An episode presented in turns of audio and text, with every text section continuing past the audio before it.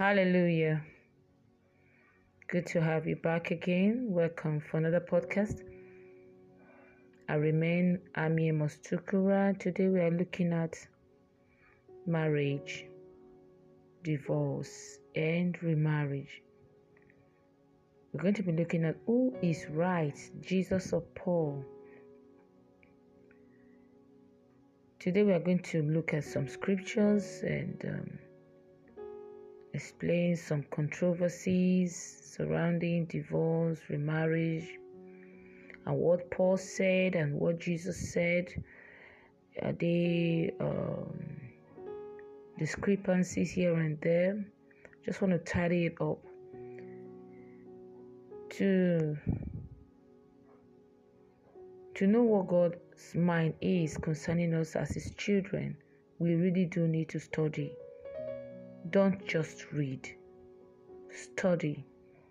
To study, you will have to think, you have to meditate and ponder.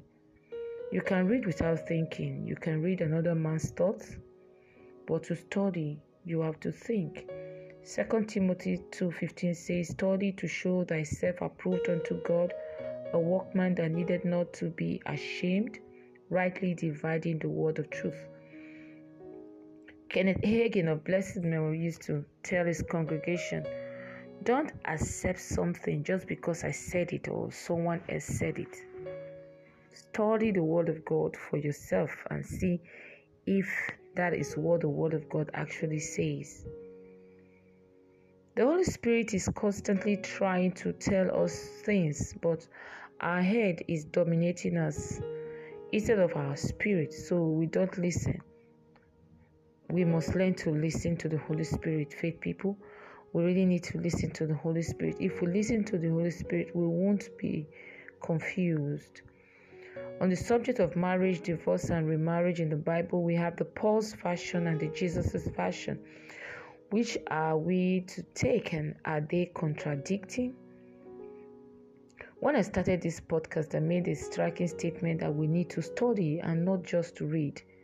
On the subject of marriage, divorce, and remarriage, God opened it all to me in 2004 because of a case that was on ground, and I had to apply my heart to search the Word of God and gather materials on the matter. One of the books that God used to shine more light to what the Holy Spirit was telling me was a book written by Kenneth E. Hagin, Marriage, Divorce, and Remarriage. That was the title of the book. I recommend that every pastor, marriage counselor, or any Christian who wants to know what God is saying about divorce, remarriage, and marriage, I recommend that book to anyone, you know, that is in search for answers. The problem with many Christians is that they don't do much thinking or study for themselves. They are just follow follow. When it comes to matters, the Bible is my go to research book is my first reference material. And thus, I'm not easily swayed by waves of doctrines. Whether this is what the church is doing, this is the doctrine of the church. What is the word of God saying? The Holy Spirit will teach us all things if only we will listen to Him at all times. He is ever speaking. We need to rightly divide the word of truth according to 2 Timothy 2:15b. Otherwise, we will wrongly divide it. If we are not rightly dividing the word of truth, then we are wrongly dividing it. So you can make the Bible say whatever you want it to say by just taking a scripture out of context and dwell on it. But to get the message of what scripture of what that scripture is saying, you must study the whole section or entire section of the scripture. God does not approve a man who doesn't study such a ministry is not approved either. Praise the Lord. So, when we did literature, I, I, can remember when we did literature in school, they used to give us quotes from books and ask the following questions Who said it? To whom was it said? In what context or under what circumstances was the statement made? Now, when we read the Bible, we must apply those questions, otherwise, we will misinterpret the scripture. Why do men shave their beards or even make baldness upon their head? Was that not a taboo? Now, if you look at Leviticus 19:27 or Leviticus 21:5, the Bible stated there that men should not shave or make baldness. But today, are men doing that? Are men shaving? Are they making baldness of their head? Why do farmers plant different plants like cassava and ugu on the same farm land today? What does Deuteronomy 22 9 say? Praise the Lord. I think if you look at Deuteronomy, I know if you look at Deuteronomy 22 9, it kicks against planting uh, mixed crops on the same farmland. How come we wear clothes today with mixed fabrics? Praise the Lord. Deuteronomy 22 11 say, Thou shalt not wear a garment of divers sorts as of woolen and linen together? Deuteronomy 24 5 says, When a man had taken a new wife, he shall not go out to war, neither shall he be charged with any business, but he shall be free at home one year, and shall share his wife which he had taken. Where is that done? I believe you will say that we are not under that law, right? Praise the Lord. That's where I'm going to. But is that same Deuteronomy 22, verse 5 of it that talks about a man or woman not putting on what pertains to the other. Yeah, the same place, but that one is still valid. Abi? In fact, we leave out the part that addresses a man putting on what belongs to a woman and dwell on that of the woman putting on what belongs to a man. Praise the Lord. That is another kettle of tea for another discussion. Now, let's go back. I'll come back to the subject of marriage, divorce, and remarriage. Just like those laws that we just looked at, they are not binding on us anymore because they are the old, they're under the Mosaic, um, Mosaic law, you know. And so there are so many other laws that are not binding on us. Paul was saying in 1 Corinthians 10 32, Give none offense, neither to the Jews, nor to the Gentiles, nor to the church of God. Now, to answer the questions to whom when reading the Bible, these are the three categories that the Bible was written to the Jews first, the Gentiles, then the church. So, when you are looking at the Bible, the Mosaic law was given to the Jews. God gave the Mosaic law of marriage and divorce originally to the Jews let us look at it. Deuteronomy 24 1 to 2. It says, When a man had taken a wife and married her, and it come to pass that she find no favor in his eyes, because he had found some uncleanness in her, then let him write her a bill of divorcement and give it in her hand and send her out of his house. And when she is departed out of his house, she may go and be another man's wife. That was the Mosaic law on marriage and divorce and conditions. Note that the law states that the man can send the woman away if she finds no favor in his eyes, which can mean a wide range of reasons to not knowing how to cook, maybe she's quarrelsome or whatever. But was that what God meant? This was what Jesus said to correct or to expatiate on that verse. In Matthew 19, Jesus threw more light on the issue of the Mosaic stand on divorce when the Pharisees asked him about the law. Matthew 19 1 to 12. And it came to pass that when Jesus had finished this saying, he departed from Galilee and came into the coast of Judah beyond Jordan and great multitudes followed him, and he healed them there. The Pharisees also came unto him, tempting him, and saying unto him, Is it lawful for a man to put away his wife for every cause? Look at that word. Every cause, that is for any flimsy reason. Note the word that the Pharisees came to tempt Jesus. They knew the answer to their question but wanted to put Jesus on the tight spot, just as the world tries to put us on the tight spot always. but Jesus is the word personified. Let's read on. And he answered and said unto them, Have ye not read that he which made them at the beginning made them male and female?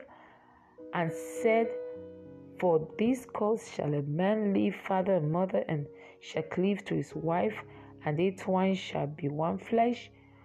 Wherefore they are no more twine, but one flesh. What therefore God hath joined together, let not man put asunder. But know that God is talking about the union of two believers here. God can only join together a marriage between two believers. A Christian marrying an unbeliever, as devil as his father-in-law. So Jesus gave them the picture of what his father had in mind about marriage ab initio. God made them one not two. They say unto him, Why did Moses then command to give a writing of divorcement and to put her away? He said unto them, Moses, because of the hardness of your heart, suffered you to put away your wives, but from the beginning it was not so. Adam should have divorced Eve after that sad incident at the garden, right? Jesus said, Because of the hardness of the heart of man, divorce was made an option. Is it not hardness of heart, seriously, that makes a spouse subject his or her partner to domestic violence and, in extreme cases, outright murder? And I say unto you, we are reading on verse 9 Whosoever shall put away his wife, except it be for fornication, and shall marry another, committed adultery, and whoso married her which is put away, doth commit adultery. Now, what is Jesus saying? Bringing clarity to Deuteronomy 21 1, 24 verse 1, Jesus narrowed the grounds for divorce to adultery. But do not forget that this is the Mosaic law to the Jews we are still talking about, right? the Mosaic law to the Jews. The fact that it was discussed in the New Testament didn't make it a New Testament law. We are not bound by the law of Moses. Please note that. This was not said by Jesus to born again believers because such should not be seen among us. No born again believer should go into adultery or fornication. I believe that is clear. In verse 10, his disciples said unto him, If the case of the man be so with his wife, it is not good to marry. But he said unto them, All men cannot receive the saying, save they to whom it is given. For there are some eunuchs which were so born from their mother's womb, and there are some eunuchs which were made eunuchs of men, and there be eunuchs which have been made themselves eunuchs for the kingdom of heaven's sake. He that is able to receive it, let him receive it. On this premise, today we have celibates, people that refuse to marry because they were born eunuchs, and those that refused to marry because they wanted to, to be sold out to the kingdom of God. And to these people, it's not a sin. It's not a sin not to marry if you are wired so. It means they are not married. This is not the explanation for homosexualism or lesbianism. Okay? It doesn't mean that they are lesbians or homosexuals. It just means that they are wired eunuchs. Now, Paul added to what Jesus said in 1 Corinthians 7 15 to 16. But if the unbelieving depart, let him depart. A brother or a sister is not under bondage in such cases, but God hath called us to peace. For what knowest thou, O wife, whether thou shalt save thy husband, or how should how knowest thou, O oh man, whether thou shalt save thy wife? Now, First Corinthians 7 15 to 16 is talking about missed marriage. This should not throw us off balance at all. In Matthew 19, Jesus was specifically answering a question about one of the Mosaic laws. But here we see Paul answering the question what will love do in a situation like this? Seeing that we are under grace. We are under grace, under love, and not law. Know that this message was to those that are unequally yoked. Because today people just bring all the scriptures together and just nail it together and call it the same thing. They are not the same. What Paul said in 1 Corinthians 5 15 to 16 is to those that are unequally you. Paul encouraged married couples to stay together, that the saved one can get the other saved by their conduct. But if the unbelieving leaves the marriage, the believing can go on with his or her life. so when does the unbelieving leave? That's the question, okay? Let me paint some scenarios for us. A couple married as believers, and years into the marriage, one of them drifted from the faith and became unfaithful to the vows that bind the union. That party has become an unbeliever, and Paul says the other party is no longer bound if that unbeliever leaves. When a man that was meant to be the savior of the body became the destroyer, that man has left since. since. His heart is no longer in the marriage, and as such, issues like domestic violence creeping. So, you may ask, How do I know all this? Like I said at the beginning of the podcast, the Holy Spirit is always talking. I'm only yielding my ears to Him to talk to while I type down, you know, or what it tells me. The only people that can fulfill God's ideal for marriage are two born again believers who stayed born again, not who stayed born again. But once one of the party backslides, the parties become unequally yoked. Let us call a spade a spade. A man that beats his wife is a backslider. He may be a pastor, may be a bishop, a priest, is an unbeliever an infidel like the bible calls it okay a woman that brings a man to to a matrimonial bed is an unbeliever regardless of the position she holds in the church even if she's giving excuses oh my husband is never around that is not an excuse she's an unbeliever now in conclusion in the book of romans 7 1 to 6 paul has this to say Know ye not, brethren, for I speak to them that know the law, how that the law had dominion over a man as long as he liveth. Paul is talking to those who know the law of Moses. For the woman which hath an husband is bound by the law of Moses to her husband so long as he liveth. But if the husband be dead, she is loosed from the law of her husband. So then, if while her husband liveth, she be married to another man, she shall be called an adulteress. But if her husband be dead, she is free from that law, so that she is no adulteress, though she be married to another man. Wherefore, my brethren, ye also are become dead to law. Praise the Lord. Now, this place is saying, Therefore, the, the new covenant believers, you are dead to the law of Moses by the body of Christ, that you should be married to another, even to him who is raised from the dead, that we should bring forth fruit unto God. For when we were in the flesh, the motions of sins which were by the flesh did work in our bodies to bring forth fruit unto death. But now we are delivered from the law that being dead wherein we were held, that we should serve in newness of spirit and not in the oldness of the later. Which suffering has come to many. Praise the Lord. So now we can see this scripture was talking about the, the law, you know, people under law, and later came to us that are not under the law of Moses. Much suffering has come to many believers because they are uninformed. A lot of people are suffering because of ignorance. They fail to study to know their rights and privileges in Christ Jesus. God only governs the marriages of his people. Note this. God only governs the marriages of his people.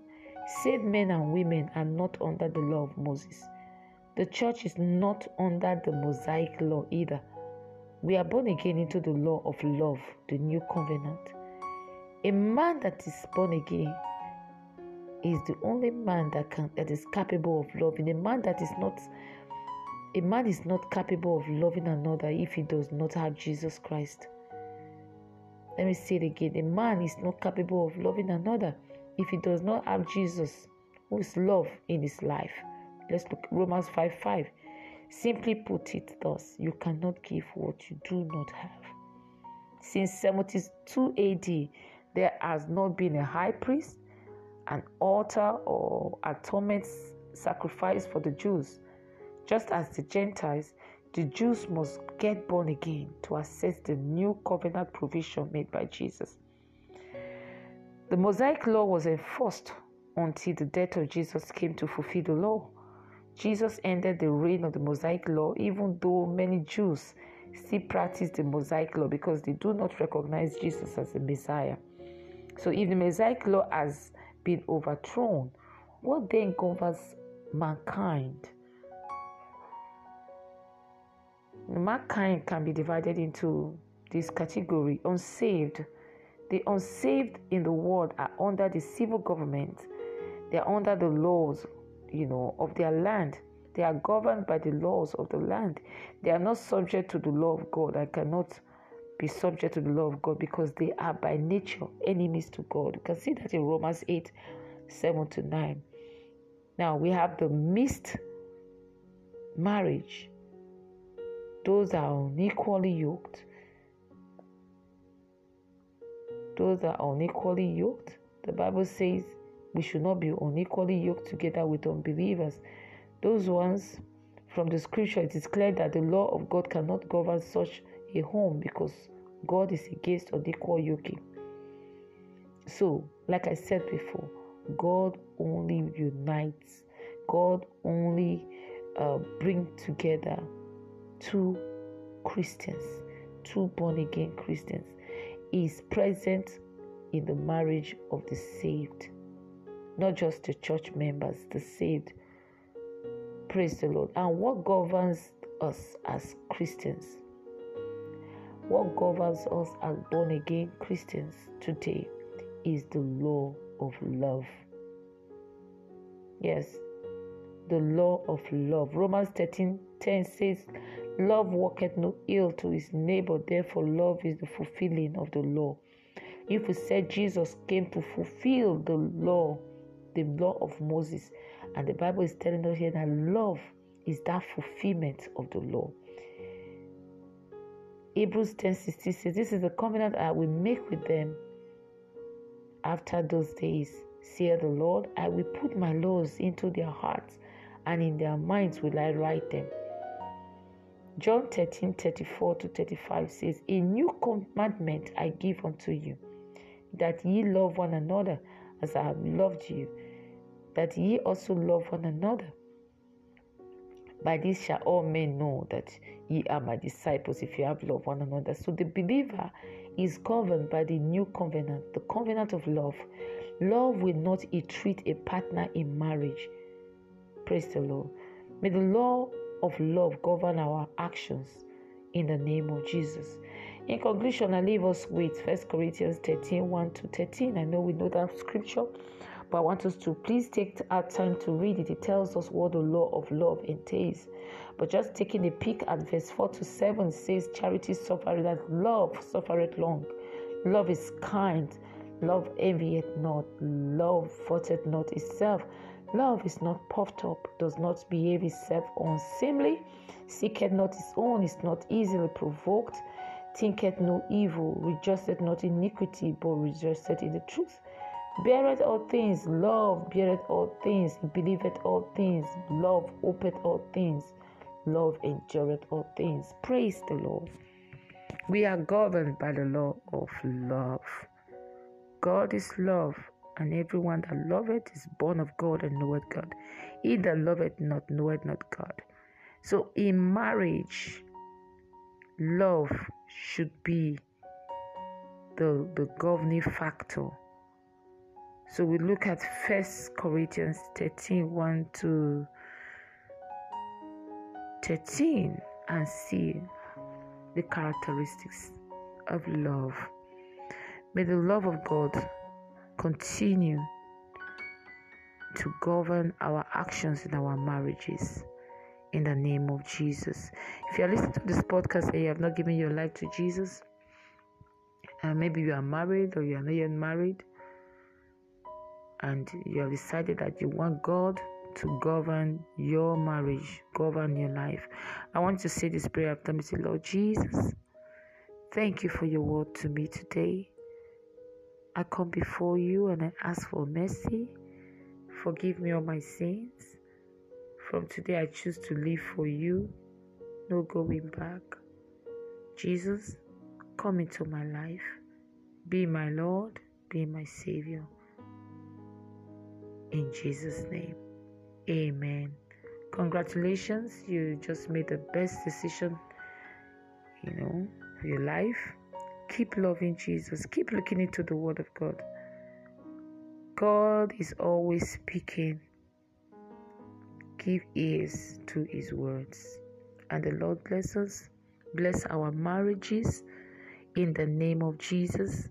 And if you are divorced already, know that there is life after divorce. Don't stay where you are.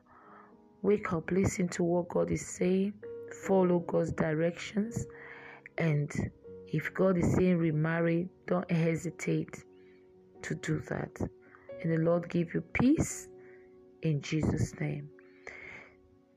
God bless you all. Please listen to this podcast over and over until you understand and get all the information you need to and pass it to somebody else. I love you. See you next time.